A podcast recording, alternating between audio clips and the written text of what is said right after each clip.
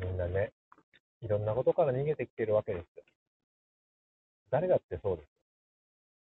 まあ中には逃げていない人もいるかもしれません。僕だって前のさ、職場からこう、まあ、逃げたというか、まあ辛かった状況から逃げた。彼もまた、まあある意味自分の人生から逃げてきたわけです。そして彼もまた嫌なことからは逃げ続けている人なんですよね。じゃあ身の回りに誰か戦い続けている人はいるのかそれは全員そうです。だって生きてるもの。うん。だから、みんなね、身の回りの人は何かから逃げてきたんですよ。過去。でも、みんなが何かに戦っているわけですよ。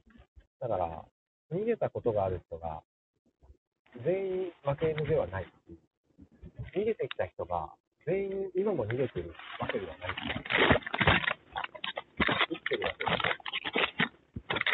すよ。その亡くなってしまった人が何かからじゃあ逃げたのかって言ったら、それも一概にそうではない。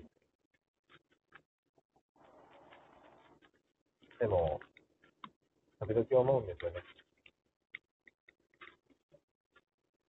誰か人に対してこう、もやもやしてさ、ちゃんとやってくれよって思う気持ちをぶつけることはわかりますけど、僕だってそんなことをしてしまっていますよ。あんま直接は言わないですけどね。でもね、なんとなくその言葉の端からさ、しっかりしてくれよな、みたいな、えー空気をね、感じ取ってしまったりするんですよ。うん。その時にね、僕は思いますよ。お前何がわかると？お前何がわかったまあね、正直あの、こんなことは言いたくないけれども、ひよっこなんですよね。ひよっこですよ。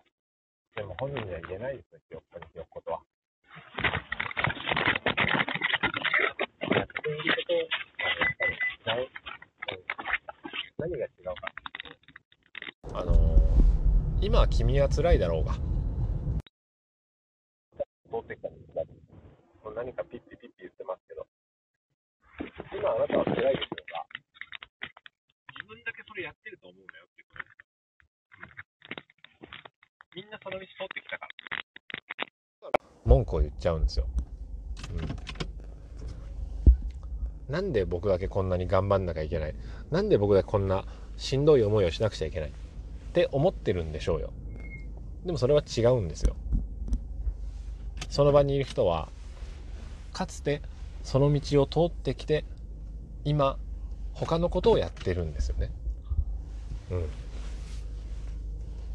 だからあなたが必要なんです。うん。